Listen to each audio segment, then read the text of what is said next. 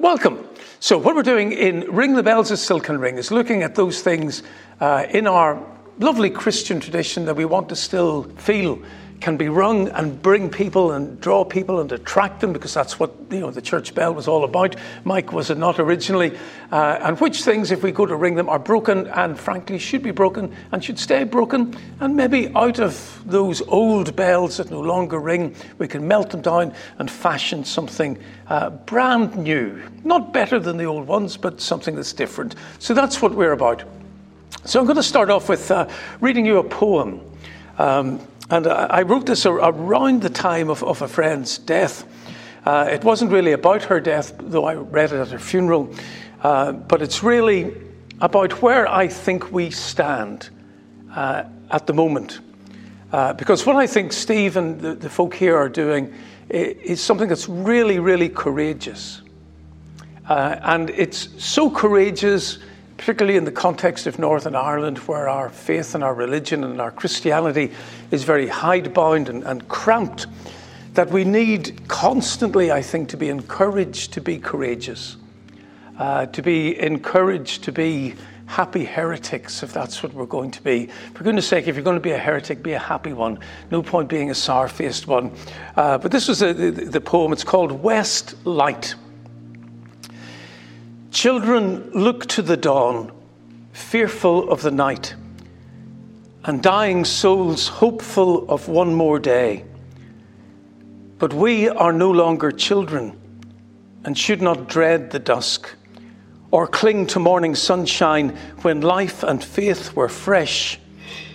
It is evening only if we choose to look towards the west, rooted where we stand, and let the shadows lengthen the light has not grown dim, it is seeking new horizons, and we must travel with it, for we must travel on. And that's the journey, folks, that I think we're on. The light has not grown dim, it's moved on. And if we stand where we are, the evening shadows will draw in and we'll find ourselves in night. But not if we follow the light. Not if we follow over the horizon where the light is going. Now, I can't remember. What is it? If you're traveling in an airplane, if you're going to America and you take off when it's getting dusk, you can sort of chase the sun, isn't that right? So I think if, if you're going that way. So it's that sort of idea uh, was, was, in my mind. So uh, tonight we're looking at the Bible in one hand and what I'm calling the scriptures in the other, and how we can make the journey from holding the Bible tightly and firmly, or it holding us, to reading the scriptures openly with excitement and with new thoughts and with new light. And each of our journeys that we're going to take over the next four weeks is moving from something to something, and the something that we're moving to isn't totally different from the thing we're moving from, but it's a very different way of looking at it. So I'm going to start off by clearing a bit of ground that's going to hold us into good stead, I hope, for not just tonight, but for the next four weeks. So I won't repeat it every week because, frankly, that would be even more boring than it might already be. I want to quote a really well known philosopher, a very important man called John Cleese. You all know him. Uh, the, the, Ministry of Funny Walks. Years ago, I tried to do some Irish dancing. Uh, as an adult, my kids were very good Irish dancers. They got medals in world, the World Championships and so on. Uh, and when I tried it, they said, Daddy, you look like John Cleese doing the Ministry of Funny Walks. That was the beginning and end of my career at Irish dancing. Uh, and if I was ever trying to do strictly come dancing, it wouldn't go any further. John Cleese said this. I think it's an absolutely brilliant piece of wisdom and philosophy. He said, You do realize as you grow older that almost nobody knows what they're talking about. Isn't that right? When we're young, we think people know what they're talking about. Uh, what's even worse is some people think they know what they're talking about. So, what I'm talking about here is genuinely embracing agnosticism, genuinely saying, we don't know. Hardly anybody, maybe even nobody, really knows what they're talking about. And when we let go of that anchor of certainty, which very many people find really attractive, don't they? And many other people don't find attractive, but they're scared stiff of letting go. Because what's the alternative? Well, in some manifestations of the Christian faith, the alternative is sinking, isn't it, without the life belt? Until somebody comes and throws you a life, life belt and saves you. But I want to suggest that the alternative to clinging on to the, the, this log of certainty is to enter into a commitment of exploration that leads to a rediscovery of values and beliefs and a reappreciation of wonder that you might never think possible. And I want to suggest really, really strongly, and I've said this here before, Steve, uh, in, in, in this building, that I think the future of Christianity, not just here, but really right across the world, is going to fall into three bits.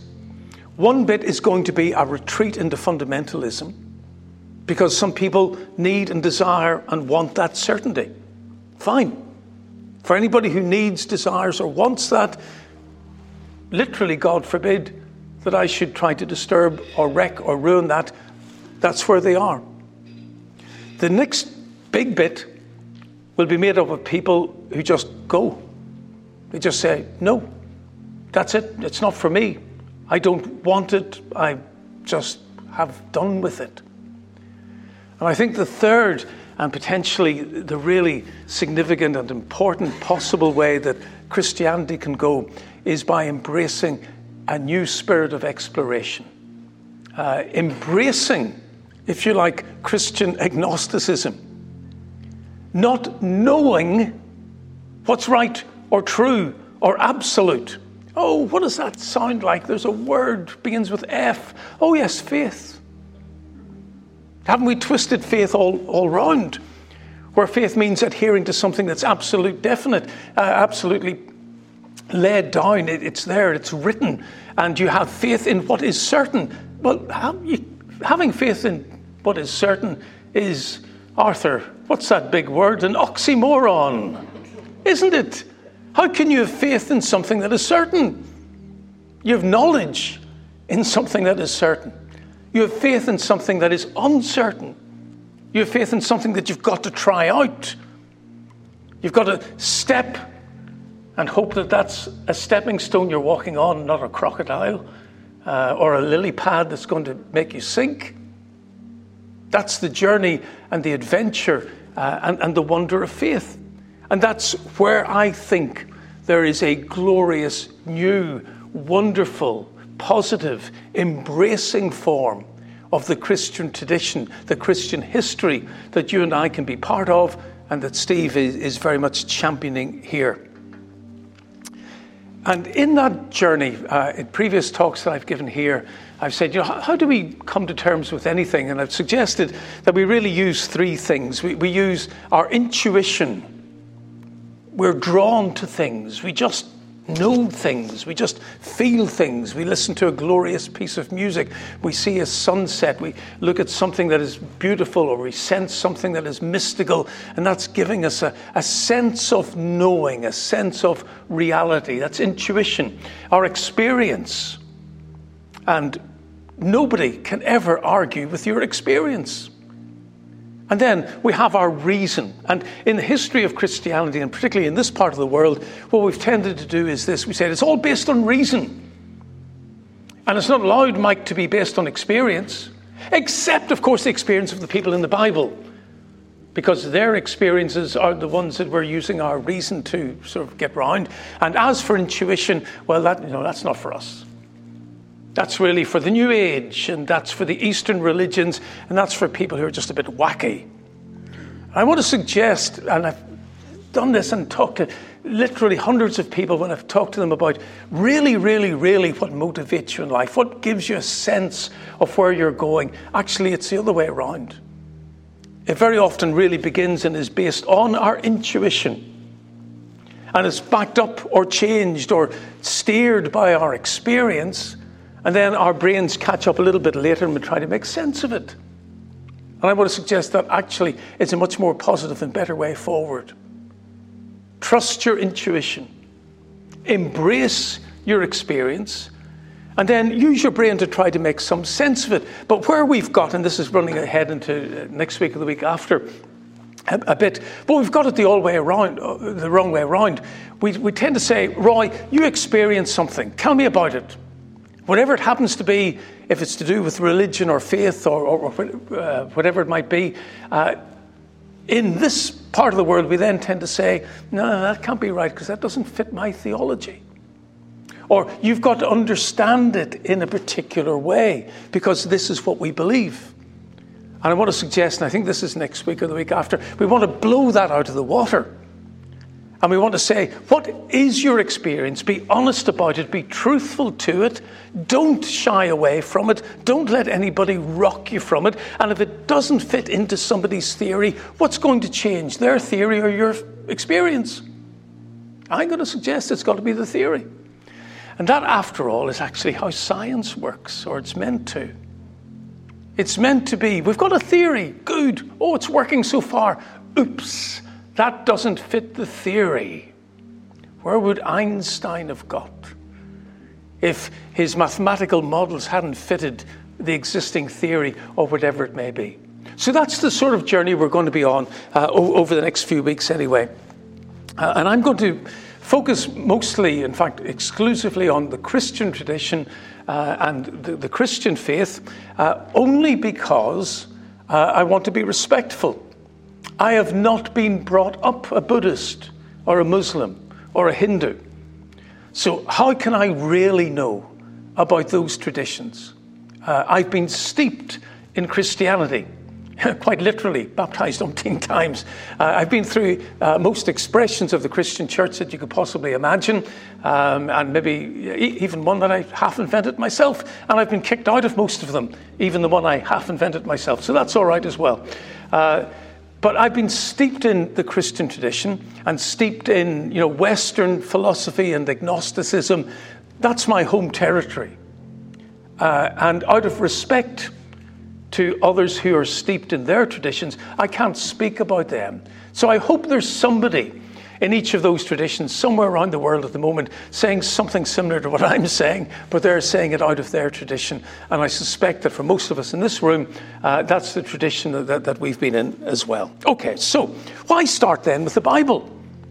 Uh, it sort of seems if we're looking at you know the, the bells that still can ring, what do we want to hold on to in our Christian tradition? Uh, why not start with Jesus, or why not start with God, um, or why not start with uh, salvation or life after death?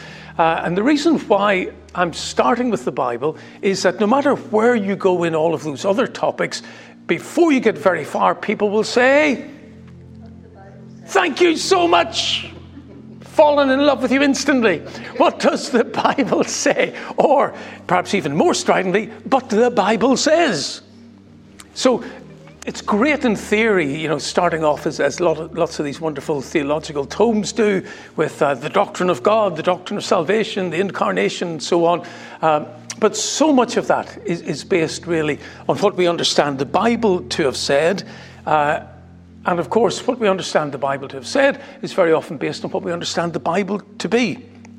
So the Bible is, if you like, the chief lens through which all our understanding of faith has been viewed for us and for generations uh, of Christians in this country uh, almost forever. So uh, we have virtually every church that says, uh, well, what we believe and what we teach is based on the Bible. Uh, or at the very least, uh, folk will say, well, what we teach uh, certainly can be found in the Bible or is consistent with the Bible. So that seems to me to be the right place to begin. So, some of you who have been at some of the seminars, and this is a different style where I'm not putting slides up and we're discussing them as, as I go along, will recognize that uh, the next question I'm going to ask is if things are to be based on the Bible, what is the first big question we want to ask then? Thank you so much. Falling in love with everybody tonight. Which Bible? Because it's so often taken as self evident, isn't it? The Bible says. Now, those of you who might have been in one or two of these things before, I'm going to test your uh, knowledge. Uh, I'm not going to go through all the ver- versions and variations of the Bible that there are, but the Protestant Bible. How many books in the Protestant Bible?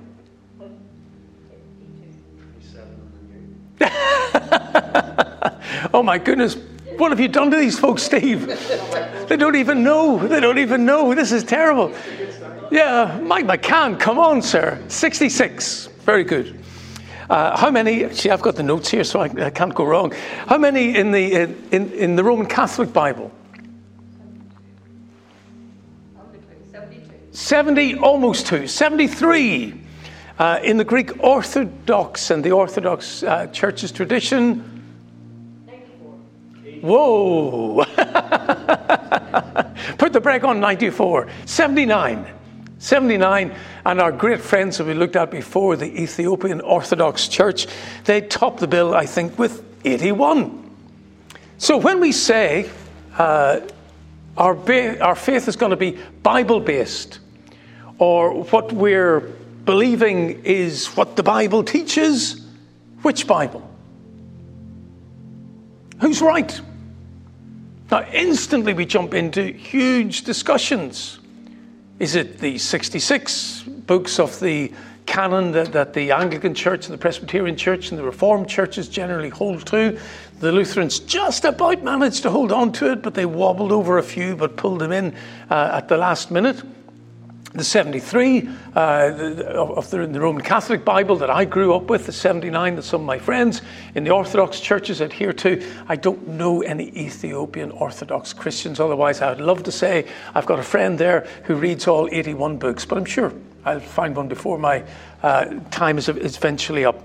And the thing is this uh, all of those versions of the Bible were settled within 10 years of Jesus' crucifixion on the cross. Isn't that amazing? True or false? How false? How very false? How many centuries false? so we took at least 300 years before the core uh, of, of the New Testament was settled on, at least 100 years before you know, the core of the core w- was formed. And we had Martin Luther uh, in, the, in the 1500s still going, I'm not so sure about Revelation. And as far as that epistle to James is concerned, it's the epistle of straw. And no, you know, so, what, what was it that led people to identify the Bible as the Bible? Well, it was their theology. So it's a real chicken and egg thing. So on one hand, you've got you know the different books that are written in the Bible, and when we say books, of course, they're not books; they're very, very short documents. You know, little segments of, of, of documents. So you had all of these flying around uh, in the first hundred years or so of the Christian Church. Uh, I think you had a wonderful cauldron of thought and exploration and argument and discussion and craziness and insight and all of that going on. But of course, what happens in any institution? It becomes what? Institutionalized. an institution becomes an institution, and an institution can't exist unless some people begin to get towards the top of it and impress their thoughts, and, and then we get something that's orthodox and something that's heretical, something that's inside, something that's outside. And when we won't look at all the big doctrines of the Christian church over the next few weeks, but if we were, we'd discover that there were always insiders and outsiders, and sometimes the margin between them when it came to the votes were, was very, very small, and sometimes the votes that would decide one doctrine over against another had a little bit of strong arm tactics and a few riots in the streets uh, and a few waylaying of people so they couldn't get to the voting chamber to vote in order to make sure that this is the right doctrine or this is the book that ought to be in the Bible, which eventually it became, and which wasn't. And 1500 years later, Martin Luther is still going, I'm not so sure. So, how do we get from that, which, by the way, is a glorious process? It's a process I am 100% behind. And I would go for 94 books, never mind the 81, if we could get them. You get all these wonderful, brilliant writings, so expressive, so exploratory, so mind blowing. And they get cramped down into a bound volume of 66 or 73 or 79 or 81 or whatever it might be. And everything that is spontaneous and rich and vibrant and exploratory and full of wonder and scary and dangerous and good and bad and mistaken and full of incredible insight gets squeezed and squashed. And I think that's a shame. That's really what tonight is about. I think that is a crying shame. And one of the things I think that we need to do is shake ourselves loose of that thought and look again and look afresh, not at the cramped, bound volume that has got with it now so much baggage, so much theology, so much this is how you must understand it, this is how you must read it, this is what it means, blah, blah, blah, blah. And going back to the writings. Because that's what scriptures mean, isn't it, Steve? Just means the writings. Isn't that great? The writings. So we've got somebody that we call the Apostle John writing about hypostasis. Buy the book if you're watching. writing something that is so rich, it would blow the socks off you. You've got Paul furiously trying to make uh, his life in his understanding of Judaism make sense in the light of this incredible spiritual encounter or series of spiritual encounters, and then trying to fit that into a world where he's meeting uh, people who believe in household gods and temples and Greek mythology, and he's trying to go, whoa, how do I, how, what have I got to say? What have I got to say to, to my friends who were Pharisees with me about my experience of what I believe is the continuing risen presence of Jesus, whom I really did not like a lot. And how can I say something to them that's going to make sense to these people uh, who have this rich uh, mythology? And, you know, let's not pretend that people uh, back in the days of Paul, believed the mythology any more than we believe the mythology. Uh, you know, they, they weren't going, oh, yeah, you know, Aphrodite did something in uh, Paris and Troy and all of that. They knew what they were, they knew what myths were. But how do, how, if I'm Paul, how do I pull it all together? And you do it by blowing your brain, which is pretty much what Paul does when you read him. He has blown his brain. And he says the most outrageously, incredibly brilliant things, trying to bring all of that together. And what have we done with it, Steve? Well, what we've said is, well, the, Paul, the Pauline doctrine of eschatology is. news, news flash. Paul did not have a doctrine of eschatology. How do we know? Because he changed his mind. You read what he says in, in his first letter to the Thessalonians, uh, and he's ready to go. When Jesus comes, jump. We're all going off in the air with him. By the time he, he gets uh, later on to uh, writing to the Romans, uh, he's sort of going, uh, Yeah, I won't mention eschatology at all. When he's writing to the Corinthians, it's, uh, you know, terrible times are coming upon us, so we better be ready because the Lord will rescue us from it. He's working it all out. And all the time, he's trying to be true to his experience of what he believes is the continuing presence of the risen Jesus in his life that turned him upside down. It's brilliant. But we've lost the brilliance of it. We have lost the brilliance of it. Mike, the epistle today is written in the second letter of St. Paul to the Corinthians, chapter 12. Humdy, humdy, humdy, humdy, humdy. What does Paul say in 2 Corinthians chapter 12? Anybody? You've ruined everybody, Steve. Nobody knows. He goes, I am being slaughtered. This is killing me. This business of traipsing around the world, telling people about Jesus is killing me. But you know something? He's going to get me through it. Either His grace is sufficient for me. Is the bit that, that, that we hear. Uh, but we don't get the vibrancy, we don't get the excitement, we don't get, he's writing it. Uh, he's writing to the Galatians. He's going, look with what big letters. This is what he says. Look with what big letters I'm writing. He's, he's beside himself. Uh, even one of these more considered passages um, where, where he's, he's, talking about the, the, the Corinthians, First Corinthians, they're fighting with each other. He goes, Oh, thank God I never baptized anybody. Oh, sh- shoot, I did. I did. Yeah, yeah, yeah. S- Stephanas, I did, I did, I did baptize him, yeah. Oh, and his family. Oh, Lord, yeah, there was somebody else as well. so, what are we saying here? The Holy Spirit forgot. See, we, we get a certain view of the Bible we, we, we've got real trouble with a passage like that. Not if we've got the writings red hot. Paul writing, pouring his heart out. Uh, and in the midst of an argument, he's going, I never did that. Well, yes, just a bit. Isn't that what we do? Is that what we do? Why didn't he score it out?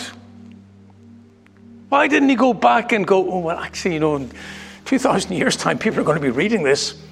Uh, and they're going to have theories about verbal inspiration, and they're going to have theories of, you know, you know, that wasn't what he was writing. He was writing his guts out, worried about the churches, the communities that had gathered around his original teaching, and so on, uh, concerned about trying to communicate the reality of God to people.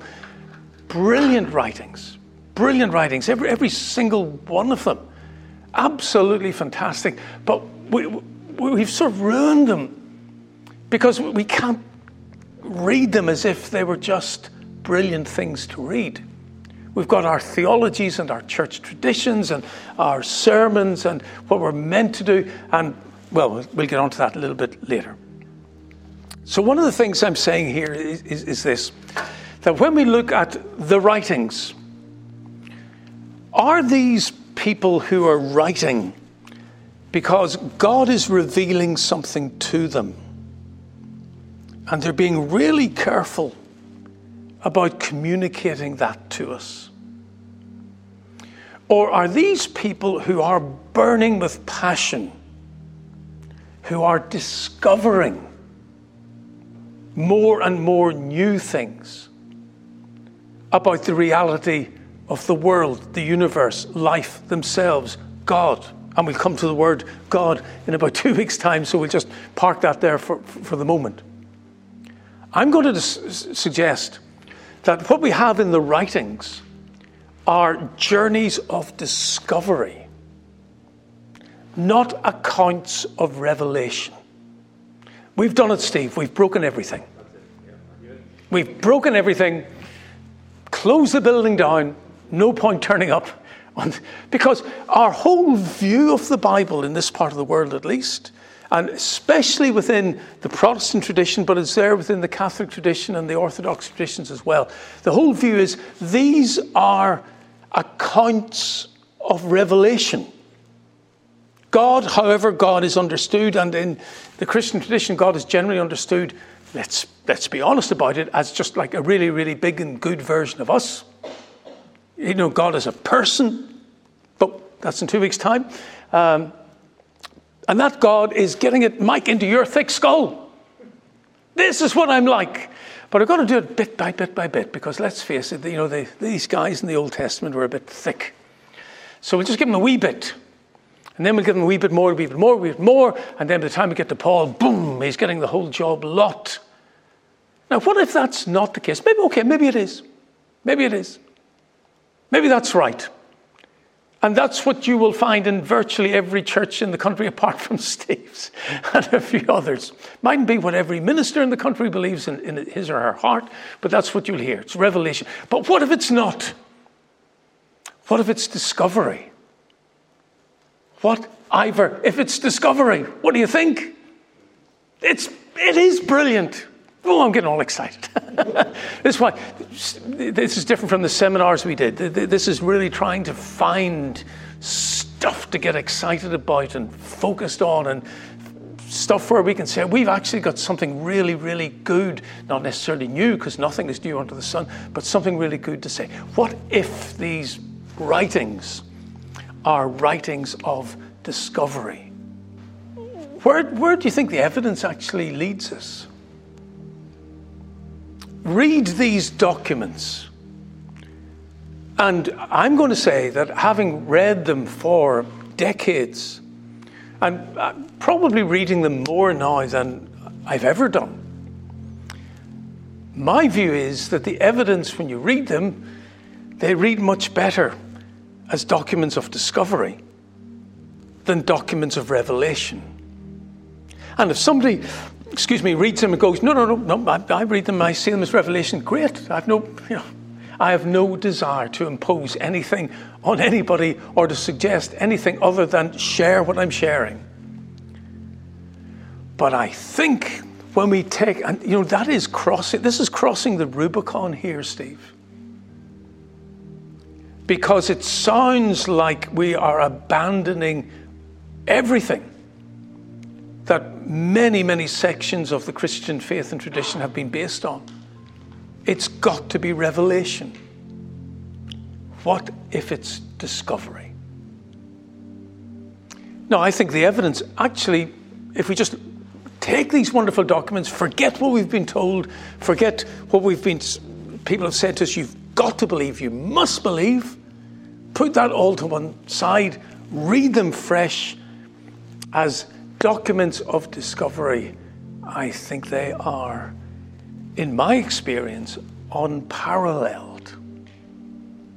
Now, I say that with respect to people who have other scriptures, because what I said at the beginning is I don't know them well enough. Sir.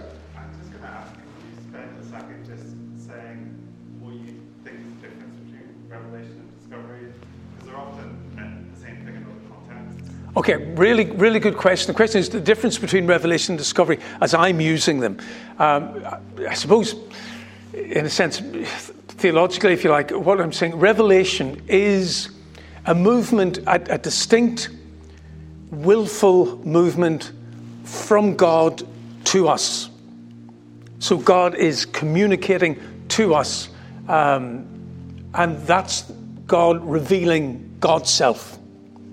Discovery, I'm really suggesting the movement is the other way around. Uh, it's us moving towards God, discovering, exploring, probing, finding. And of course, if somebody wants to say they're both, that's fine. that's grand. But uh, if it becomes in some people's minds a question of emphasis or, or even just looking at things differently, that's fine as well. And that rather depends on what our view of God, God might be. So that's the essential distinction that, that, that, that, I'm, that I'm making. So, what I'm suggesting is that we look at what this might mean if these wonderful writings essentially are the products of discovery. What difference might that make? Well, I'm going to suggest it gives us the freedom to take a deep breath and relax about the whole thing before getting very excited about what we're going to find. Steve, we don't have to make everything fit together. We don't. We don't have to work out how many blooming angels were at the tomb. Was it none, two, one? Who went, you know. We don't have to work out. Well, when Paul says, I'm saved by faith, not works, and James says, I'm saved by works, not faith alone, You're going, oh, right. I know if I stand on my head and keep one leg facing north and one leg facing south, I'm sure I can work out how I can bring those things together because I must bring them together if they're both revelation or God is playing some sort of mean trick. You know, you just, just make it plain. We don't have to do that. We go, let's go with James. Let's find out what James is discovering. Let's go with Paul. Let's find out what Paul's discovering, John's discovering, all the rest of them. We don't have to make it fit together. The discrepancies don't matter. Okay, all right. It would be a bit of a problem, I suppose, if someone were to have said, I'm discovering this and I believe Jesus was a really bad person. And I'm discovering I believe Jesus was a really good person. But that's not what we find anyway. So theoretically, we don't have to, have to worry about that. Do you know what else we don't have to do? We don't have to apologize. We don't have to apologize. We don't have to apologize for slavery in the Bible. It's there. We don't have to try to do somersaults to say, well, it's sort of acceptable. No, it's not. It never was, but it was there. Don't have to apologize for that. We just have to accept it and see where do we go from there?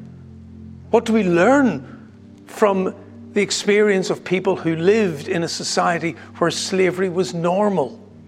Acceptable was even viewed as being good.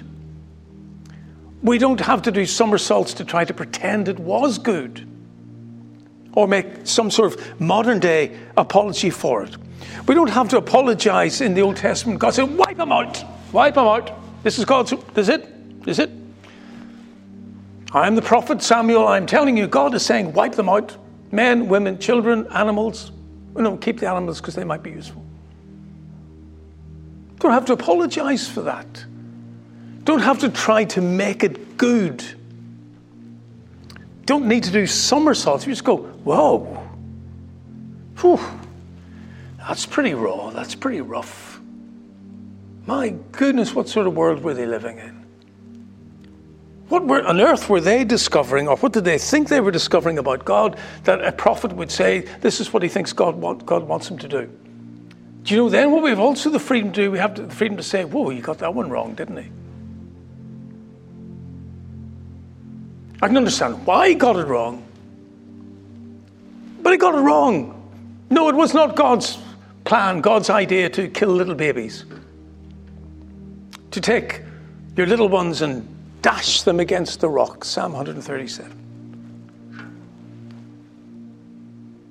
But if we're cramping everything into this preordained uh, text that somehow is all God's movement from God to us, rather than people through this incredible history of the people of Israel, amazing history of the early followers of Jesus, when they're trying to tell us and tell one another what it is they're discovering.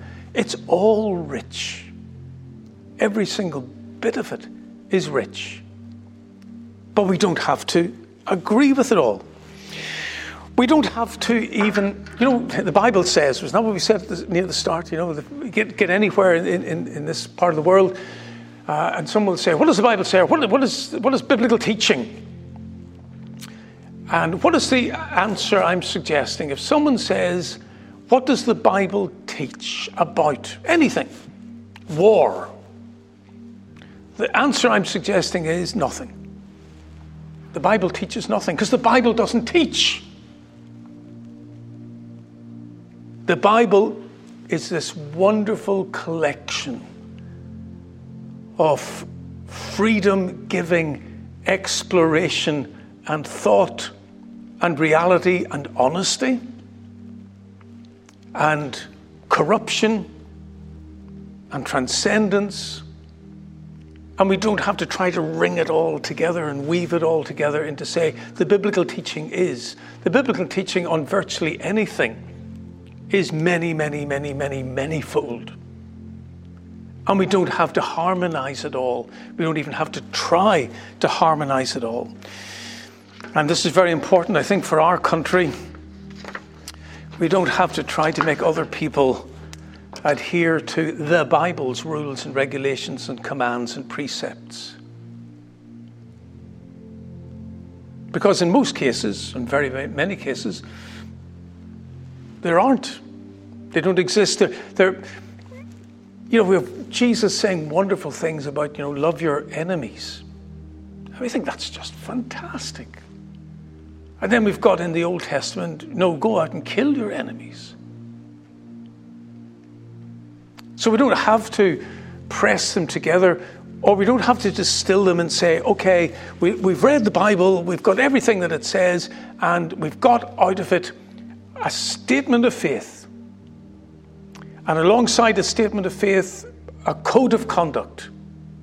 And everybody has got to adhere to it. Rather than that, we go, whoa, what a mess they lived in.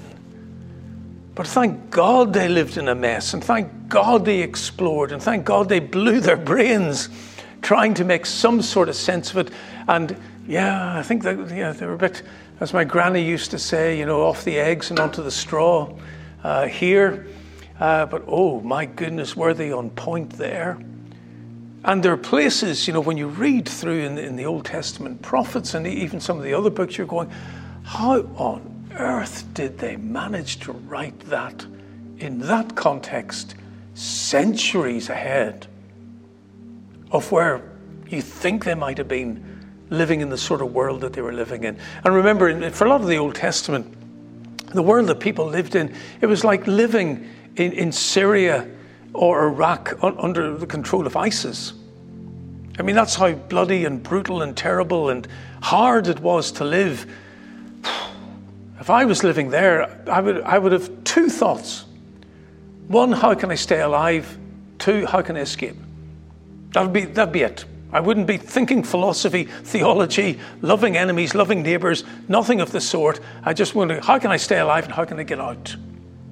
But in that sort of world, they were writing these amazing, wonderful, incredible things. And I want to say that there's there's a real richness, richness in our discovery, getting there, Roy, of what they discovered. It's incredibly rich. It's just, you know, I hope by at this stage you're itching. I want to go home and read something in the Bible. but I want to read it with new eyes. I want to read it with them. I want to read looking over Paul's shoulder as he's writing this. And like all good things you need to read it more than once. like all well written things, you go, whoa, didn't get it the first time, didn't get it the second time. Whoa, I'm still, what? Didn't see that. Oh my. Wonder was actually, was Paul actually thinking that? Or was that something subconscious? Did he even know he was as good as he was? Or did, ooh, Paul, come on, come on, come on.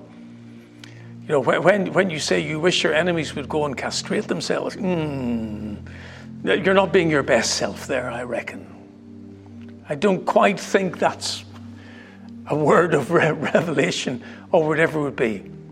But that incredible, amazing richness as we discover what they discovered and we let it hit us. And here, I think, is, is where we're going with Roy, uh, or if it's not, it's where I'm going, and then you bring me back to where you're going. It's the real it's the challenge then of that discovery. I think this is the most challenging thing we can do, the most challenging way we can read these writings, these scriptures. And of course, you can do it with other things as well. I mean, other brilliant things have been written. But, you know, these have stood the test of time very well and they have shaped and formed lots of people's lives. And that's all we're talking about uh, in, in this particular context. And it's entirely right to say oh my goodness, that's inspired. Because very often it's beyond inspired. So I understand that folk might go, okay, you know, if we've got this very strict understanding of the Bible as revelation, then, hmm, we've got to make a lot of things fit together. We've got to have a, certain threads running through it. And we've got to say that every bit of it is God speaking down to us, albeit through human beings. That's really hard to do. But at least you know where you stand. Where you stand is, I can't do that, so I've got to trust somebody else to do it for me. And that somebody else who's going to do it for me is going to be my priest or minister. And having been a priest and a minister, I can tell you most priests and ministers will go, Well, I can't do that either, so I've got to rely on the theologians or the teaching of the church or the statement of faith or whatever it may, be. But at least it's, it's sort of solid. But what if it's discovery, Arthur? What, what do we do then? Then it's up to you. We're all lazy. yeah. And a problem can be laziness, that's right. Or if we're not lazy, it can be a bit scary. So it's like, okay, Paul is on his wonderful journeys of discovery and he, he, he changes what he writes, you know, from the start to the end of his journey. Uh, the Gospels are, are not just four ways of telling the same story. In some ways, they tell different stories. Uh, they've got very, very different insights, all of that stuff. The onus then, I think, is on us to say, okay, I'm going to look over the shoulder, I'm going to try to see how this was being felt and experienced and read as far as I can by the person who was writing it. Of course, we can only play at that to an extent. We can only approximate it because we can't be there, but we can at least try to have that empathy. Then we've got to go, I think, okay, I'm stepping up to the plate.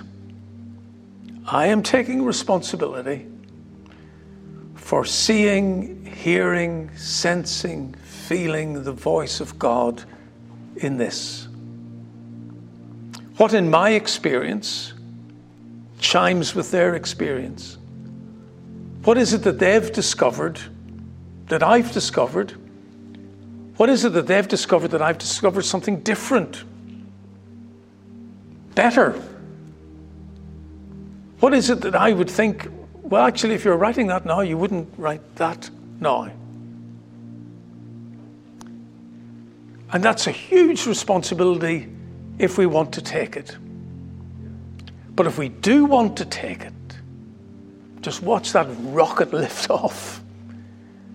We are on a mind blowing, soul expanding, spirit enticing trip of a lifetime and beyond. And that's what it means to be biblical.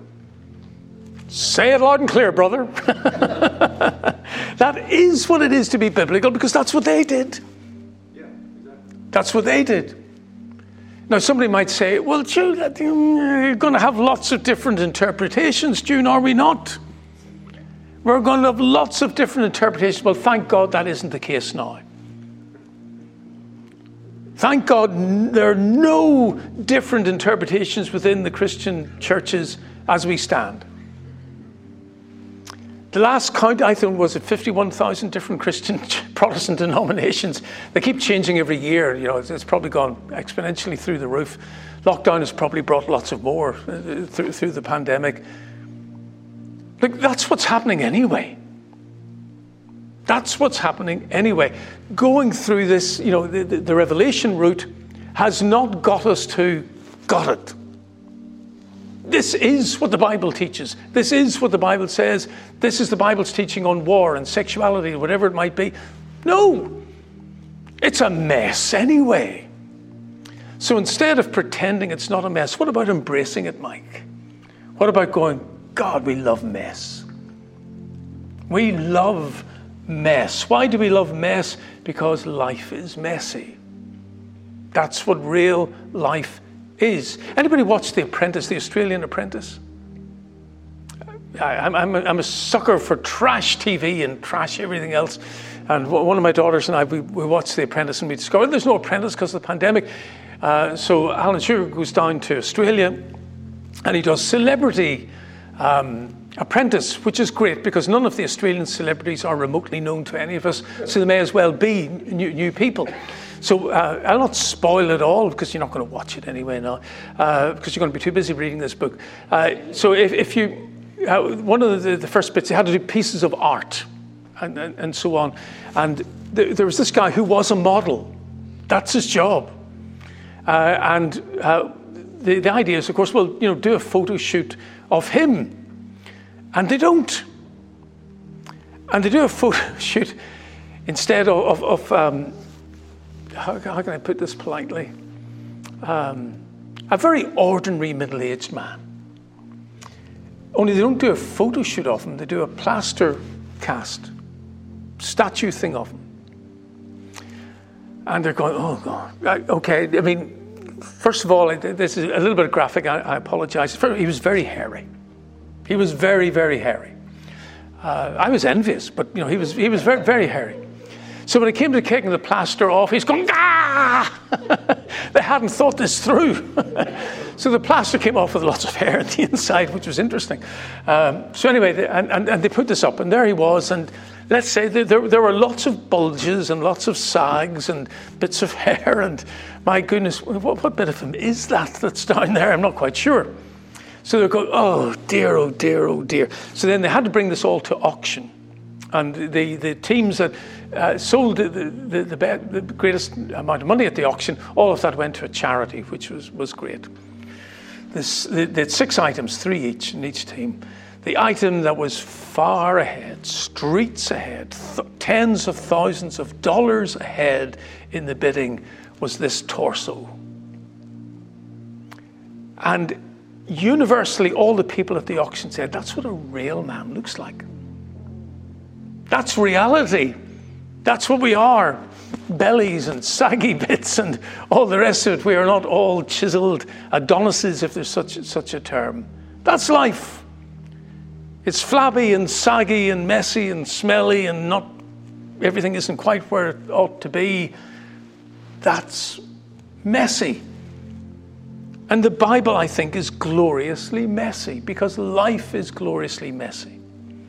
And I don't know how many of, the, of, there are in the room 15, 16 people maybe in the room. And we take any bit of the Bible and we have 15 or 16 different thoughts and ideas and insights. Brilliant.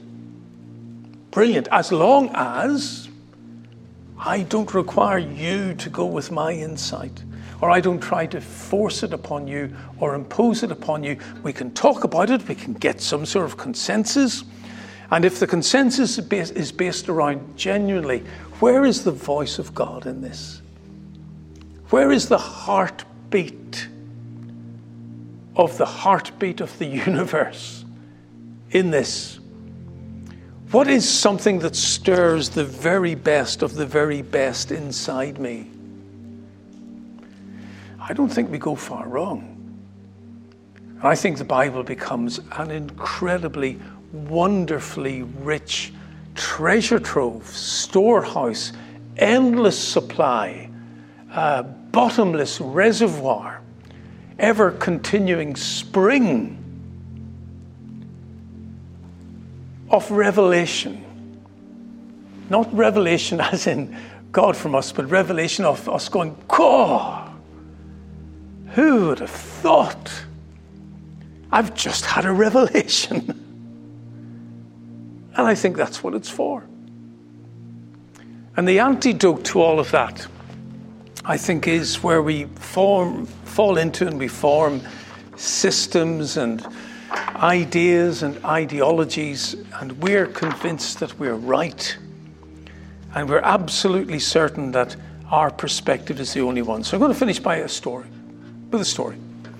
Um, recently, as well, to scribbling bits of poetry and other things, I uh, occasionally write what's called flash fiction, where you've got to tell a story in, in this case, 300 words or, or fewer. Uh, so you've got to tell a whole story. Uh, so this is a story that I'm sort of, uh, it's to do with the whole series or what I'm suggesting uh, we're thinking about over these four weeks. It's called The Priest. Here's the story. He had always wanted to be a priest. At first, his father had not approved. He wanted the family line to continue. Uh, and he had no other sons. But his mother and grandmother were delighted. Eventually, his father came round to the idea to give him a new status in the community, and that was worth the price he had to pay. This was his first time as celebrant, and he looked out at the assembled faces with pride. His family were there, though sadly his grandmother had not lived to see this day. Many of his childhood friends were there as well. He didn't doubt that they now regretted the jibes that they had thrown in his direction when he had made his vocation known to them. They were now in the crowd. He was at the center of everyone's attention. Celibacy had not troubled him. He had sown a few wild oats before beginning his training, but he was happy to leave all of that behind him. Nothing compared with what he could now do. He had the power to bring God and people together. His words were sacred, his hands ordained. The joy was more than spiritual, it filled his mind and his body with tides of satisfaction, confession and absolution, anointing and healing body and blood. The power was in his hands. He raised his eyes to the heavens, lifted the jewel encrusted gold above his head. His fingers caressed it as he proclaimed the holy mystery. And with divine ecstasy, he plunged the knife into the heart of the maiden that they had brought to the altar.